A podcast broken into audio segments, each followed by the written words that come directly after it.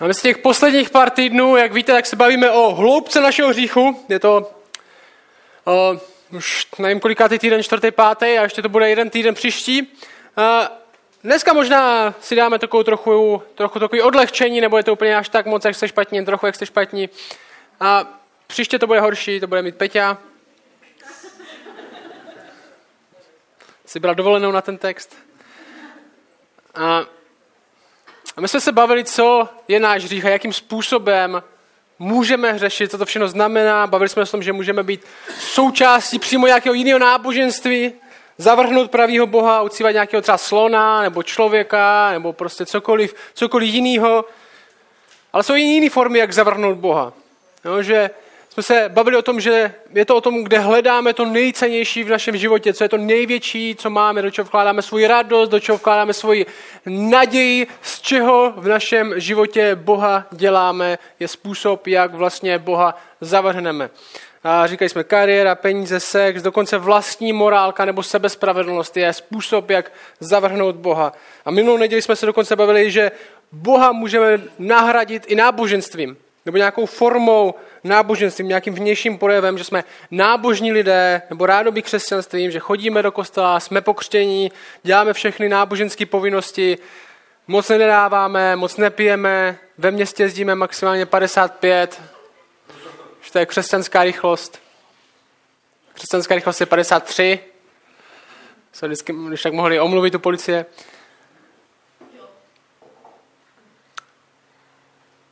A ve skutečnosti, když všechny tady tyhle věci děláme, i když jsme moralisti a náboženští lidé, tak jsme se bavili, že naše srdce, což je to nejdůležitější, naše srdce na to může být úplně stejně jako všech ostatních. Pořád milujeme sami sebe nejvíc. Pořád jsme my na prvním místě. Pořád chci, aby si lidi o mě mysleli, že jsem frajer, nebo aby si o mě lidi mysleli něco, že něco znamenám, že něco jsem. Pořád všechno dělám kvůli sobě. Ať už je to to náboženství nebo cokoliv. Možná co je to u vás?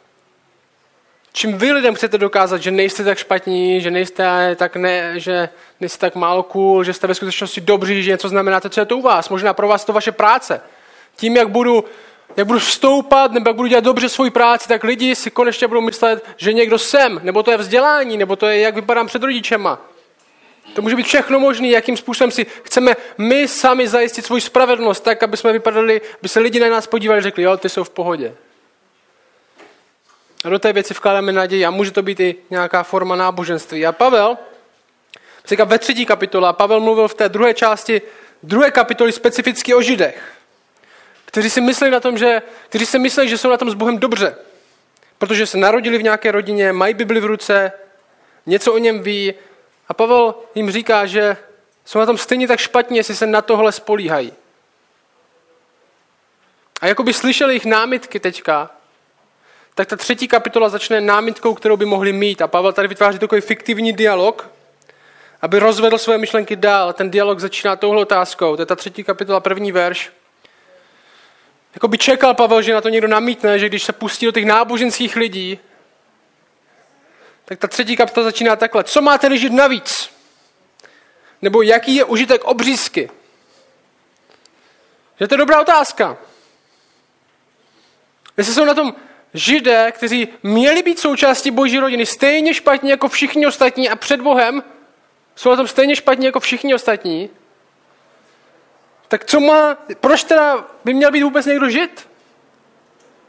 Jaký byl teda užitek z toho, že jsem se nechal obřezat, by mohli říct. A víte, jak kdybych, kdyby mě někdo obřezal a někdo mi pak řekl, že ta ve skutečnosti ta skutečná obřízka je něco jiného, tak bych taky chtěl vidět, proč mi to někdo udělal.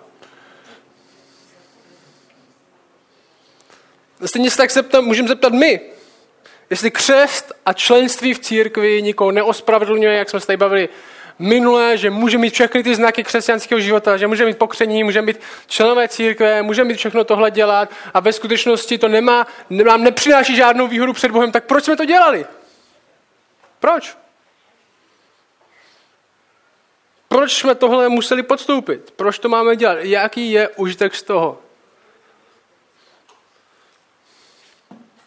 To je dobrá otázka. On říká, jako kdyby říkali Pavlovi, ty z toho děláš úplně, jako kdyby to bylo k ničemu být židem. A tyhle pasáže, které mám před sebou, můžou být trochu těžké na pochopení, protože Pavel na to odpoví dvojím způsobem. A já chci, abyste ten dvojí způsob viděli, protože je důležité k tomu, aby jsme pochopili vůbec tu třetí kapitolu. Protože následující verš pokračuje takhle. Co má tedy žít navíc? Jakou má výhodu? Ve druhý verš. Veliký v každém ohledu. Jaký je užitek? Veliký v každém ohledu. A další sekce, kterou bude mít příště Petr, začíná následovně, to je verš 9. Co tedy? Máme před pohany výhodu? Vůbec ne. To se zdá, že to je tak trochu proti sobě, že jo? Protože on říká, jaký teda má být, jaký je užitek být židem? Jaký je teda užitek té obřízky? Obrovský, veliký v každém ohledu. Jakou mají tady židi výhodu? Žádnou. Hm. Co to znamená? Poslouchejte. Co má tedy žid navíc? Verš jedna. Nebo jaký je užitek obřízky? Verš 2 pokračuje. Veliký v každém ohledu. Jak je ten užitek? Tenhle. Jediný, co tady Pavel zmiňuje, tenhle. Předně ten. Ten hlavní, že židům byly svěřeny boží výroky. Židé mají výhodu, říká Pavel, v tom, že jim bylo svěřeno písmo. Stejně jako my, lidi nebo lidi, co chodí do církve, mají tu výhodu nebo užitek z toho, že jsou tady vystaveni písmu. Mají výhodu v tom, že mají svědectví toho, že v nich samotných není žádná naděje. Že jestli chtějí mít vztah s Bohem, tak nemůžou doufat sami v sebe, ale u Židů, že musí doufat v Mesiáše, kterého Bůh pošle. Jejich symboly a svátky ukazují tuhle realitu, že mají Boha, který má milost, který má milost s lidmi a k tomu musí upnout svoji naději. V tom mají výhodu. A chci, abyste to pochopili. Jejich výhoda je ta, výhoda Židů a stejně jako naše výhoda je ta, že mají písma, která svědčí, že se musí spolehnout na Boha. Neboli nemají výhodu v tom, protože jsou všichni stejně vinní před Bohem jako všichni ostatní, ale jedinou výhodu, kterou mají, že to ví. Že mají písma, které o tom svědčí. Jejich výhoda jsou písma, kterým říká, říkají, že nemají žádnou výhodu. To je ta výhoda. Jenže problém v tom je, že ne všichni vykládají písma dobře. A to nevidíme jenom u nich, že jo? Ježíš říká, Ježíš přišel k farizeům a říká se, vy zkoumáte písma, myslíte si, že v nich máte život, ale ve skutečnosti vy nevíte, co znamenají. Nebo jim říkal, vy čtete Bibli špatně. A stejně tak my můžeme číst Bibli špatně. Jestli naše výhoda křesťanů, kteří chodí do církve, ať už jste věřící nebo ne, a výhoda židů je ta, že by jim byly svěřeny boží výroky, neboli že věděli, co Bůh po nich chce, jestli tohle je naše výhoda, tak si musíme dát velký pozor na to, jak to vykládáme. A spousta lidí vykládá Bibli tak, že se že otevře Bibli a čteme to způsobem, já jsem hrdina tohohle příběhu. Že čteme příběh Davida Goliáša, my jsme David a Goliáš je tady tenhle, tenhle Teď tenhle, tenhle, tenhle nepřítel, který musíme porazit, čteme, čteme příběh Daniele a my jsme ti, kteří tady tohle ten král hnusný a my musíme udržet tu věrnost, nebo my jsme ti Danielovi kamarádi a kazatel řekne, a co ty uděláš, až na tebe přijde ta pec, nezapřeš a my sami čteme, většinou, když čteme Bibli, tak čteme, my jsme, my jsme ti dobří v té Bibli. Jako kdyby Bible byla o nás. Ale jestli budeme číst Bibli, jako kdyby byla o nás, jako kdyby nám dávala nějaké moralistické poučky, jak trochu přežít život, a jak my jsme ty hrdinové v těch příbězích, taky budeme číst špatně. Ježíš říkal farizům co? Vy čtete Bibli, vy zkoumáte písma, myslíte si, že v nich máte život, ale ta svědčí o kom? Ale ta svědčí o mně. Nebo vy čtete Bibli a mě tam nevidíte. Vidíte tam sebe, vidíte tam kohokoliv jiného, čtete blbě. Neboli naše výhoda, velký užitek je, že máme písma, který svědčí o Kristu. To je naše výhoda.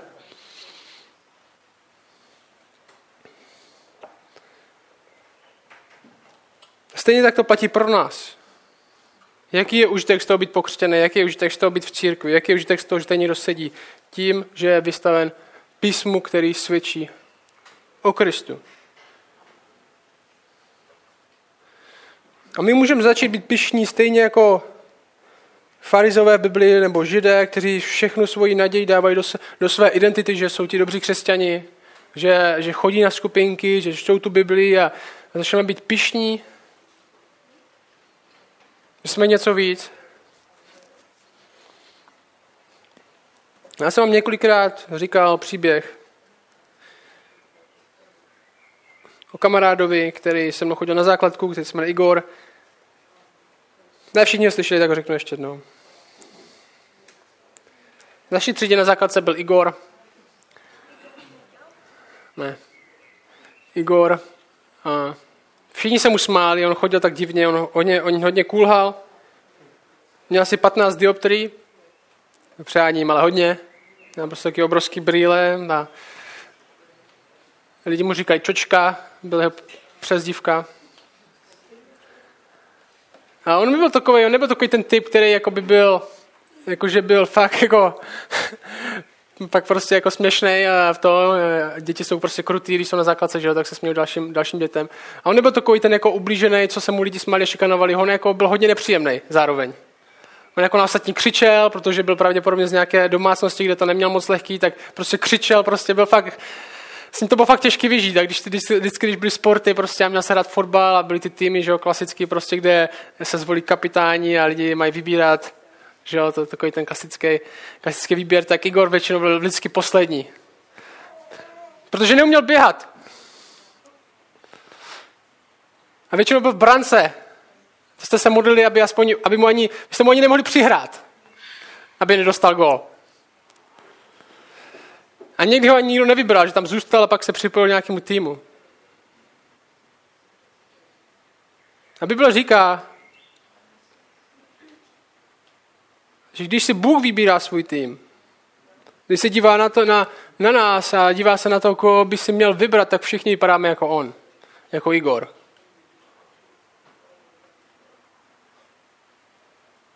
Protože není nikdo skutečně, jako by Bůh z nás potřeboval. Všichni jsme před ním, jako že nám ani nemůže přihrát, jinak bychom dostali gol.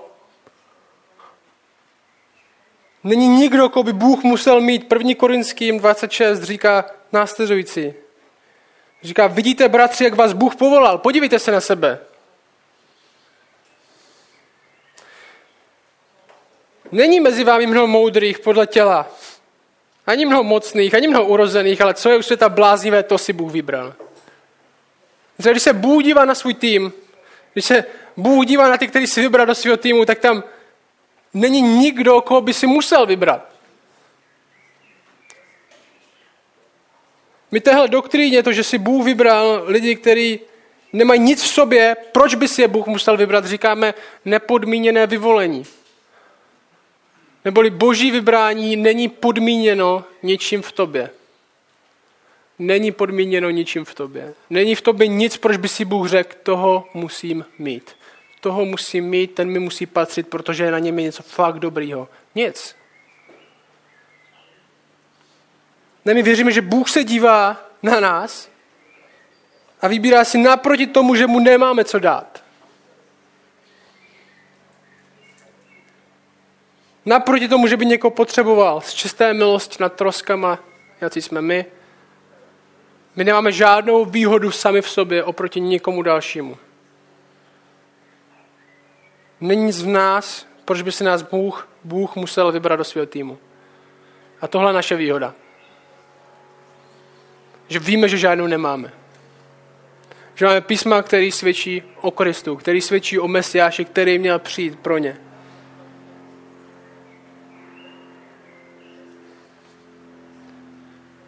To je to, co máme navíc. To je to, co oslavujeme v každé věci, co tady děláme, kterou židé, židé oslavovali v každé věci, co dělají. Bůh nás zachránil, všechny ty svátky, které dělají, jsou o tomhle. Bůh nás zachránil, Bůh měl milost, Bůh nás zachránil, Bůh měl milost. To všechny jejich svátky a naše svátky jsou úplně stejné. Jaký máme? Co děláme my?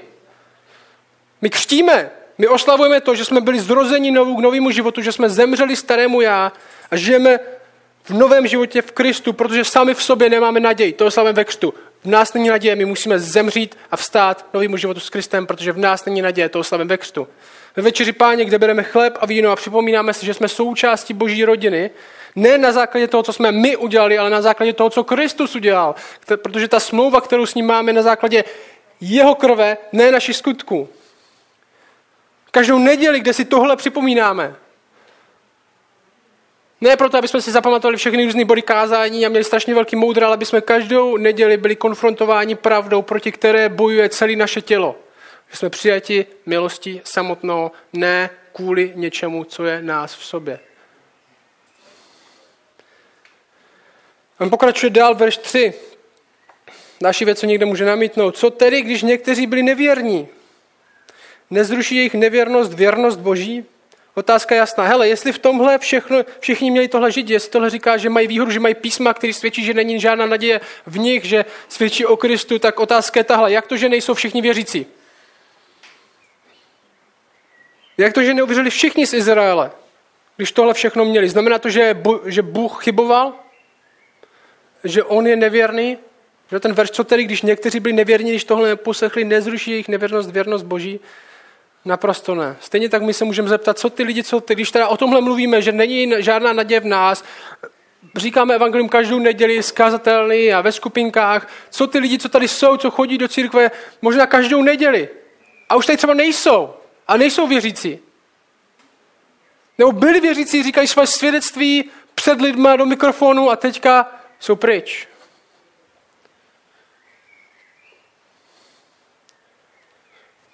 To je těžká věc. A Pavel mluví o Židech podobně v deváté kapitole, za pár kapitol dál.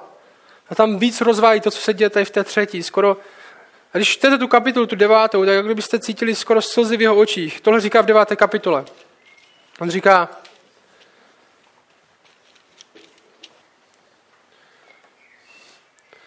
On říká, mluvím pravdu v Kristu, nelžu a dosvědčuje mi to mé svědomí v duchu svatém. To je jako kdyby se někdo říkal, že to, co řekne, na, že přehání.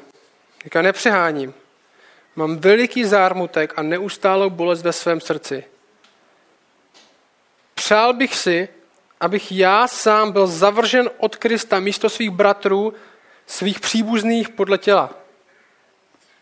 Proč? Jsou to Izraelci. Jim patří synoství, sláva i smlouvy, jim byl dan zákon, služba a zaslíbení. Jejich otcové, jejich, jejich jsou otcové a z nich podle těla pochází Mesiáš, který je nadevším Bůh požehnaný na věky. Jim bylo dáno všechno, aby na konci viděli Mesiáše a ne všichni ho vidí. On říká, já sám si přeju, abych byl zavržen od Krista. Přemýšlíte nad tím, jestli jste takhle někdy přemýšleli někom dalším. Já sám si přeju být zavržen od Krista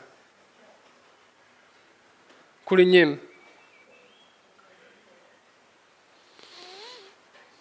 A stejně nejsou věřící, i když tohle všechno jim bylo dáno, i když tohle všechno slyšeli. Proč? To je verš 6, 9. kapitola, on říká, ne, že by boží slovo selhalo. Ne, že by byla chyba v božím slově, který svědčí, že naše naděje není v nás. Ale ne všichni ti, kteří pocházejí z Izraele, jsou Izrael. Ne všichni jsou ve skutečnosti součástí rodiny, i když nesou všechny externí znaky. Protože symboly jenom, všechny naše svátky, všechno to, co děláme jako křesťani,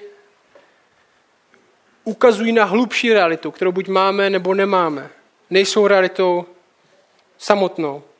Stejně jako ne každý, kdo se říká křesťan, je ve skutečnosti křesťan. I když nese všechny vnější znaky. A v té třetí kapitole on říká, co tedy, když někteří byli nevěrní, nezruší jejich nevěrnost, věrnost Boží, selhalo slovo Boží? Říká naprosto ne, ale ať je Bůh pravdivý a každý člověk lhář, verš 4, jak je napsáno, to tohle ze žalmu, abys byl shledán spravedlivým ve svých slovech a zvítězil, když tě soudí. Ne, Bůh je pravdivý a dobrý. Problém není v Bohu, ale v lidech. A to je rozebráno v následujících verších. To je 5 až 8. Poslouchej tam. Co to znamená ten verš 4? Jestliže však naše nepravost prokazuje boží spravedlnost, co řekneme? Není Bůh nespravedlivý, když nás stíhá hněvem? Mluvím teďka po lidsku, říká Pavel. Naprosto ne. Vždyť jak by Bůh pak mohl soudit svět? Nebo jestliže se mou lží rozhonila boží pravda k jeho slávě, proč má být ještě souzen jako hříšník? Ne. A nebylo by to tak, jak nás někteří pomlouvají a tvrdí, že říkáme, činíme zlo, aby přišlo dobro? Jejich odsouzení je spravedlivé. Co je ten argument? Možná jste to nestihli tady těle verších. Co je ten argument jeho? Když Bůh řekne, že jsme lháři a já pak lžu, proč je to špatně? To je chytrácký argument, co tam ty lidi mají. A Pavel říká, jak nás někteří pomluvají. Pravděpodobně to slyšel, pravděpodobně to někde, něk, některým se snažil někdo říct to chytrácký argument. Když lžu, proč je to špatně, když Bůh řekl, že budu lhát? Je to dobře přece, ne? Protože se prokáže, že Bůh má pravdu. To je ten argument. Já to dělám pro Boha. A mu to přinese slávu, protože když lžu, tak lidi si pak řeknou, hej, ten Bůh měl fakt pravdu. Protože jsem hář. Že jo, to je ten argument. Poslouchej. Jestliže však naše nepravost prokazuje boží spravedlnost, co řekneme? Naprosto ne. Neboť jestliže se mou lží rozhodnila boží pravda k jeho slávě, proč mám být ještě souzen jako hříšník? Nebo když lžu, tak se ukáže, že Bůh měl pravdu, že lžu? Proč je to teda špatný? Jaký chytrácký argument, že jo? Bůh to fakt říkal. Nebo další populární názor. Hej, Bůh fakt ráda, fakt dává rád lidem milost. Jo, my víme, že Bůh je štědrý Bůh, dává lidem milost, tak budeme činit zlo, aby Bůh měl větší příležitost dát milost víc. Že to je ta šestá kapitola. Máme činit dobro, aby se milost rozšířila. Jo, Pavel říká, tak nás někteří pomlouvají. Činíme zlo, aby přišlo dobro. Však Bůh, má, Bůh rád dává dobro, tak když budeme krást a podvádět, tak Bůh bude mít větší příležitost dávat dobro a být milostivý s námi. A je dobrý, že, že Pavel se to ani nesnaží moc obránit. Pavel řekne, jich odsouzení je spravedlivé. Jeho argument je blbost.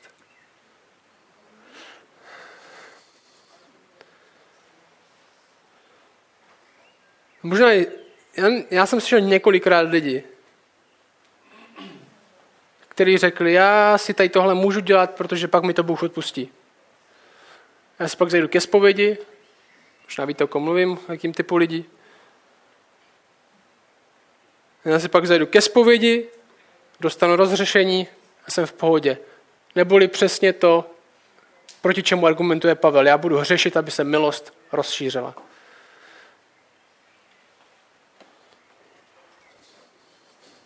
A dvě věci z tohohle.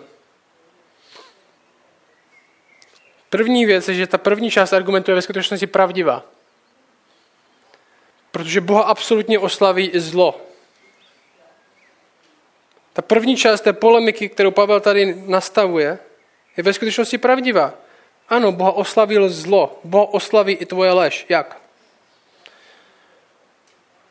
Ukáže to na boží pravdomluvnost, to je pravda. Že ukáže to, že Bůh měl pravdu, když řekl, že jsme lháři a my lžeme. On říká, že to tak bude. A další věc, jak naše zlo oslaví Boha z tohoto textu, je tak, že ukáže na jeho spravedlnost. No, ten konec, jejich odsouzení je spravedlivé. Protože člověk, který umírá mimo Boha, bude spravedlivě odsouzen za své skutky. A i v soudu a v hněvu se ukáže boží absolutní svatost, že netoleruje hřích a jeho spravedlnost jak absolutně spravedlivě soudí. My věříme, že lidi v zásadě oslaví Boha dvojím způsobem. Tohle, tohle je důležité, tohle je důležité pochopit. Křesťani oslaví Boha, takže ukážou na jeho štědrost a milosrdenství. Neboli Bůh přijímá křesťany ne na základě toho, co je v nás, ne na základě toho, co jsme udělali, ale na základě své milosti samotné. Neboli křesťani ukazují na boží štědrost a milosrdenství, kterou má s lidmi, jako jsme my. Ale zároveň věříme, že nevěřící absolutně ve svém soudu oslaví Boha taky. Jak? Takže ukážou na jeho spravedlnost a svatost. Že ukážou na jeho spravedlivý soud a na to, jak je svatý a jak nemůže tolerovat hřích. Přísloví 16 říká tohle. Tohle přísloví 16 ve 4. Bůh všechno udělal pro svůj účel. No nechci slova trochu v sobě zaznít. Bůh všechno udělal pro svůj účel. O kom mluví? Nejenom o nějaký náhody, věci, stromy a tak. On mluví o lidech. Bůh udělal všechny lidi, může tam doložit pro svůj účel, i ničemu pro zlý den. To je drsný. Bůh udělal všechno pro svůj účel i něčemu pro zlý den. Pro hospodina je ohavností každý povýšenec zcela jistě nezůstane bez trestu. Milostrdenstvím a věrností bude usmířena vina od zla, když se člověk obrací nebo odvrací bázní před Bohem. Bůh udělal lidi, na kterým bude ukázána spravedlnost a na kterých bude ukázána milost. No, to jsou ty nádoby, které budeme číst později v Římanech. A tohle není těžká doktrína na teoretické pochopení. Okay? To je, tohle je těžká doktrína na životní přijetí. Že každý člověk oslaví Boha, ať už bude s Bohem nebo nebude. Co tím myslím? Nevím, kolika z vás umřel někdo blízký. No, ať už to je, už to je někdo z rodiny, ať to kamarád, někdo, kdo nebyl věřící. No, někdo, kdo nebyl věřící. Někdo, kdo nejevil žádný známky toho, že by byl věřící. A Bible říká, Bible nedává žádnou naději po smrti nikomu. Pro člověka je určený, aby zemřel a pak soud. Bible nedává žádnou naději člověku po smrti. A i přesto, co se snaží na pohřbek někteří řeč, řečníci lidem namluvit, že všechno bude dobrý a všechno bude fajn, tak Bible nedává žádnou naději nikomu po smrti. A i přes všechen smutek, co můžeme mít nad smrtí.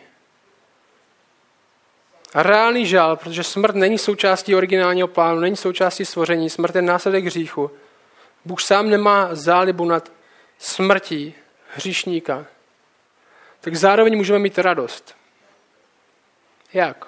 A nemyslím nějakou radost, že prostě strašně se smějeme na pohřbu prostě a tleskáme.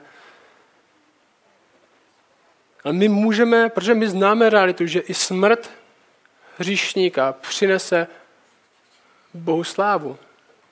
Že se ukáže skrze soud, který ten člověk obdrží, že Bůh je spravedlivý. Jak můžu překousnout to, že můj blízký, který nezná Boha, umřel? Tím, že miluju Boha víc než svého blízkého.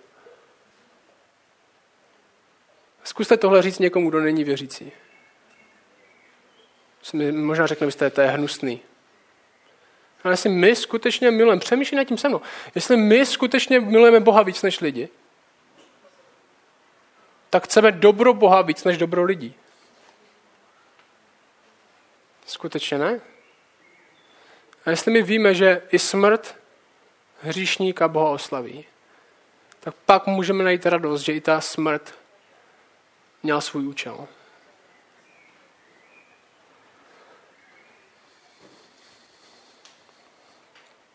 Je Bůh nespravedlivý, když nás stíhá hněvem, i když mu to přinese slávu? Absolutně neříká Pavel. Protože právě to ukazuje na jeho spravedlnost. Máme tedy hřešit, aby bylo více milosti? A to, o čem se v poslední době hodně bavíme, a máme před sebou je tohle. Bůh nás proměňuje, abychom nemilovali zlo, že Bůh proměňuje naši lásku. To máme poslední několik měsíců. To, co Bůh zásadně proměňuje naše láska. Abychom nemilovali zlo, ale jeho. Proto jeho proměna tkví v tom, že nám dává sám sebe. A Bibli jeden příběh o tom, jak se Ježíš setká se smrtí někoho, koho měl rád. A dobře to ilustruje to, co Bůh dělá s lidmi, které miluje. Jeho kamarád, Lazar, je na smrtelné posteli, těžce nemocen. A Ježíš byl kamarád s celou jejich rodinou. To je Jan 11, můžete se tam otočit, budeme ta chvíli. Tímhle příběhem to dokončíme. Od prvního verše Jan 11. Tam je napsaný tohle. Byl nemocen jeden člověk.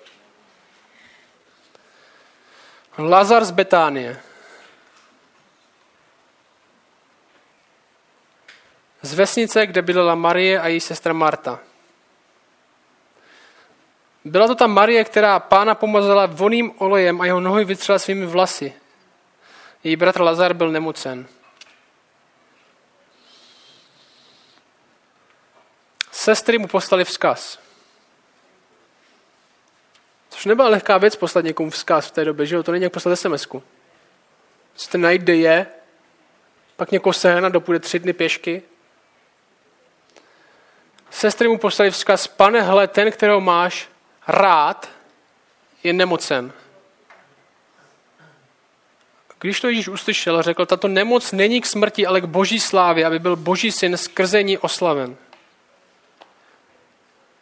První věc, kterou říká Ježíš, ještě než se přesuneme dál v tom příběhu, je tahle. Tahle smrt má smysl. Proč? Protože se ukáže skrze ní, kdo je Bůh. Nebo neukáže se, že smrt má poslední slovo, ale ukáže se, kdo je syn. Důvod téhle smrti je, aby se ukázalo, kdo je syn. A pak to pokračuje dál docela brutální veršem, který většina lidí mine. Verš 5 a 6. Ježíš miloval Martu i její sestru a Lazara. Verš 6. Když uslyšel, že Lazar nemocen, zůstal ještě dva dny na místě, kde byl. To verše jdou dost proti sobě. To je divný. Kámoš je na smrt nemocný. Ty máš schopnost ho zachránit. Že ty máš schopnost lusknout prsty a může být zdravý. Že jo? My jsme viděli Ježíše i v tomhle evangeliu, jak hojí lidi na dálku. Že on tam nemusí být fyzicky, ne Bůh, on si může dělat, co chce. Teďka hnedka může stát, uzdravit ho. Ale co on udělá? On zůstane.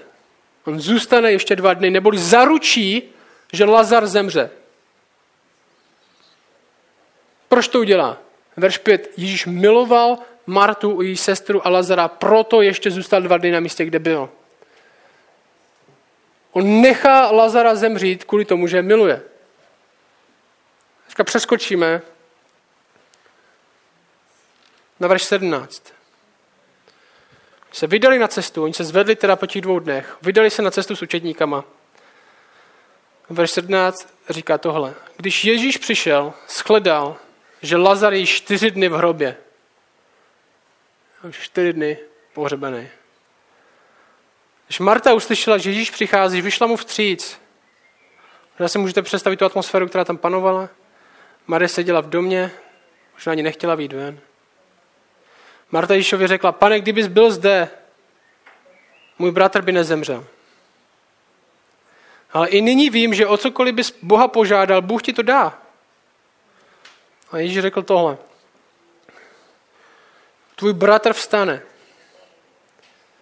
Marta mu řekla, vím, že vstane při vzkříšení v poslední den. Jo, vím, že se až prostě to všechno přijde, tak to bude v pohodě. A Ježíš řekl tohle. Já jsem vzkříšení i život dověří ve mne, i kdyby zemřel, bude žít. A každý, kdo žije a věří ve mne, jistě nezemře na věčnost. Věříš tomu? Řekla mu, ano, pane, já jsem uvěřila, že ty jsi Mesiáš, syn Boží, který má přijít na svět.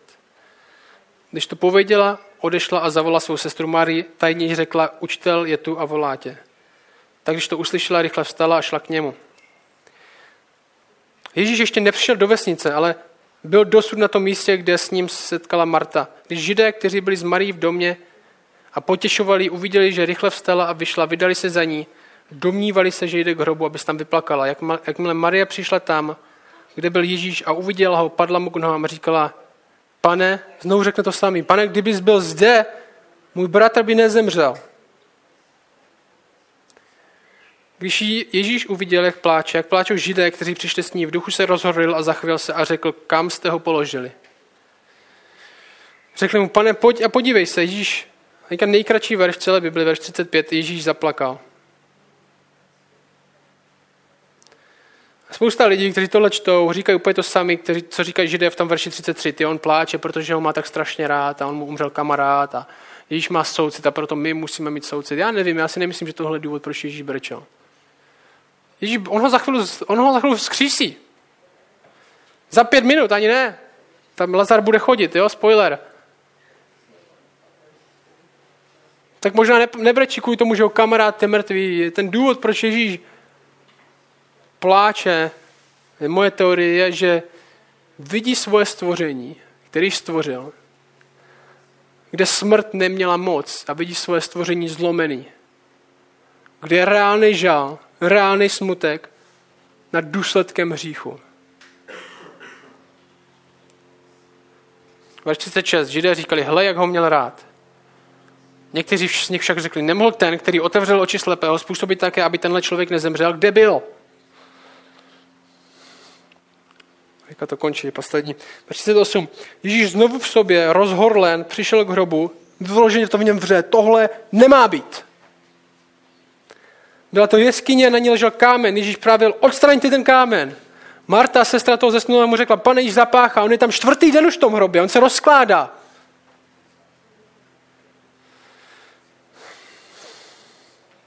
Ježíš řekl, neřekl jsem ti, že jestliže uvěříš, a jestli uvěříš, uvidíš boží slávu, odstranili tady kámen. Ježíš pozvedl oči vzhůru a řekl, oče, děkuji ti, že jsi mě vyslyšel.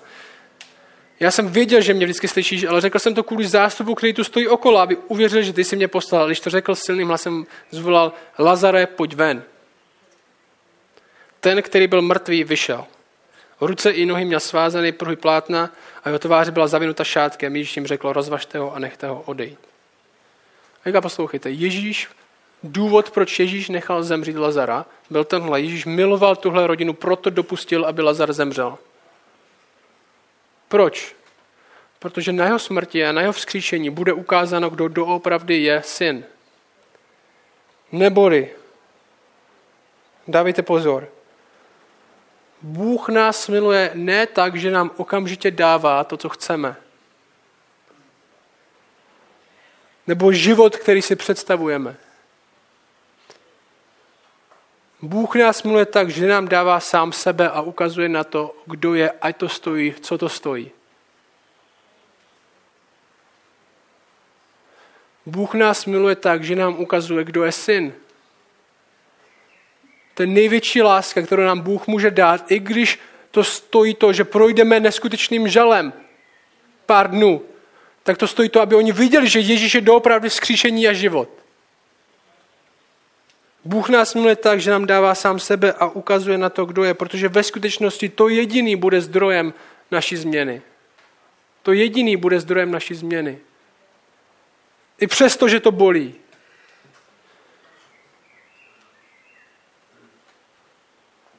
Jedinou výhodu, kterou můžeme mít, je něco, co ukazuje na tuhle realitu. Je něco, co ukazuje na Krista, a to je písmo.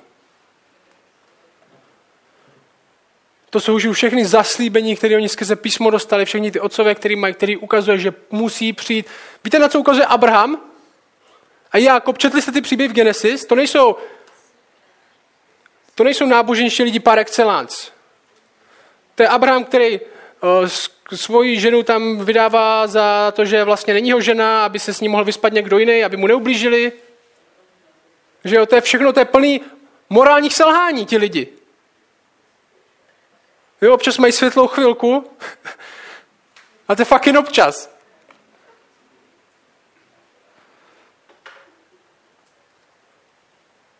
Všechno svědčí, že musí přijít někdo lepší než tady ti.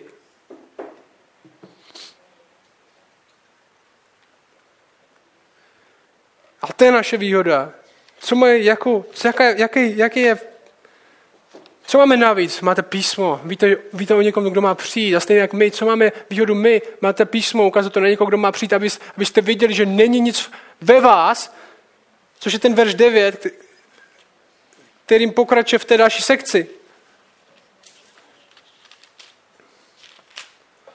Že jo? Co tedy? Máme výhodu? Ne. Už jsme uvinili Židy i řeky, že jsou všichni pod mocí hříchu není spravedlivého, není ani jedného. Nemáme žádnou výhodu před Bohem v tomhle ohledu. Máme výhodu jenom, že to víme.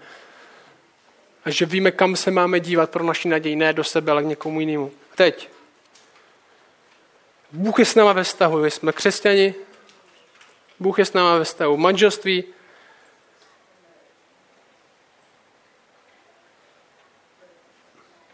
stejně jako ti lidi, kteří říkají, činíme zlo, aby přišlo dobro, jestli takhle křesťan přemýšlí, když budu řešit, tak aspoň bude Bůh mít příležitost se smilovat. Nebo já budu řešit, protože vím, že Bůh je milostivý. Tak přemýšlíš stejně, jako kdybych se zeptal své manželky, hele, ty mě máš ráda, ne? A má, bych řekl, Lido, máš ráda milosrdenství? Jaká vypočítavá otázka, samozřejmě, že jo? Ano, mám ráda milosrdenství.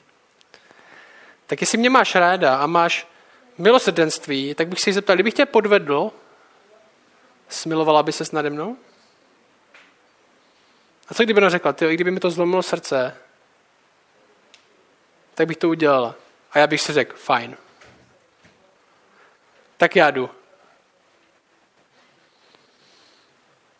A Pavel se tady na tyhle lidi dívá a říká, jejich odsouzení je spravedlivé. Předtím dokážou, že ve skutečnosti Boha nikdy nemilovali. Protože i když víme, že mi Bůh odpustí, i když vím, že mi Bůh miluje, tak mi to přece nevede k tomu, abych šel a podvedl ho, ale vede mě k tomu, abych já ho miloval víc. Ty, ty mě miluješ takým způsobem, že i kdybych tě podvedl, tak mi odpustíš ano. Ty, tak to mě nevede k tomu, abych šel jinam. To mě vede k tomu, abych se ještě pevněji chopil. Někoho takového, kdo mě miluje i přes tohle. Křesťan není člověk, co hřeší, protože dostane milost, když něco udělá. Je to člověk, který nechce hřešit, protože byl, miluje Boha víc než hřích. A naše pokání, poslední věta, naše pokání, který budeme muset někteří lidi dneska dělat, je za prvé věc lásky. Není to, hej, tohle jsem, já jsem tohle udělal, už nikdy to neudělám, zítra končím. To je hodně dětský pokání. Jestli tak, jestli tak činíte pokání, tak přestaňte dneska. Nejen promiň, že jsem něco udělal, ale pořád miluju tuhle věc víc než tebe. Pořád miluju tuhle věc víc než tebe. Pořád miluju své pohodlí víc než tebe. Pořád miluju peníze víc než tebe. Prosím, změň mi srdce, abych miloval tebe víc než tady tyhle prachy. Nebo tohle pohodlí, nebo tuhle věc. To je pravý pokání. A lítost nad hříchem. Kdy vidíme, že náš fundamentální základní problém je naše srdce a to, co my milujeme. A že to není on. Není, že jsme něco pokazili a zítra to napravíme. Protože my potřebujeme, aby Bůh měnil naše srdce. To je skutečný pokání, pravá změna. Když začneme milovat jeho víc než tohle.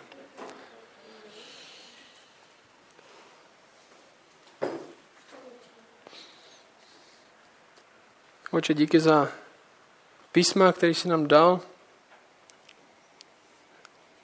Za to, že i přesto, že ukazují, že v nás není žádná naděje, tak nám dávají naději, která je větší než cokoliv, co bychom našli sami v sobě.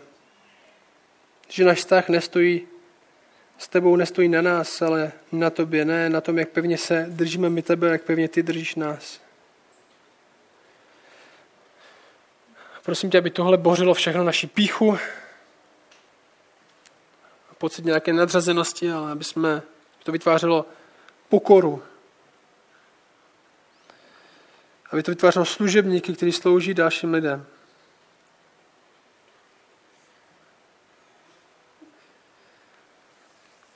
jsme věděli, že před tebou stojíme všichni úplně stejně díky milosrdenství můžeme obstát, ne díky ničemu, co je v nás samých. Amen.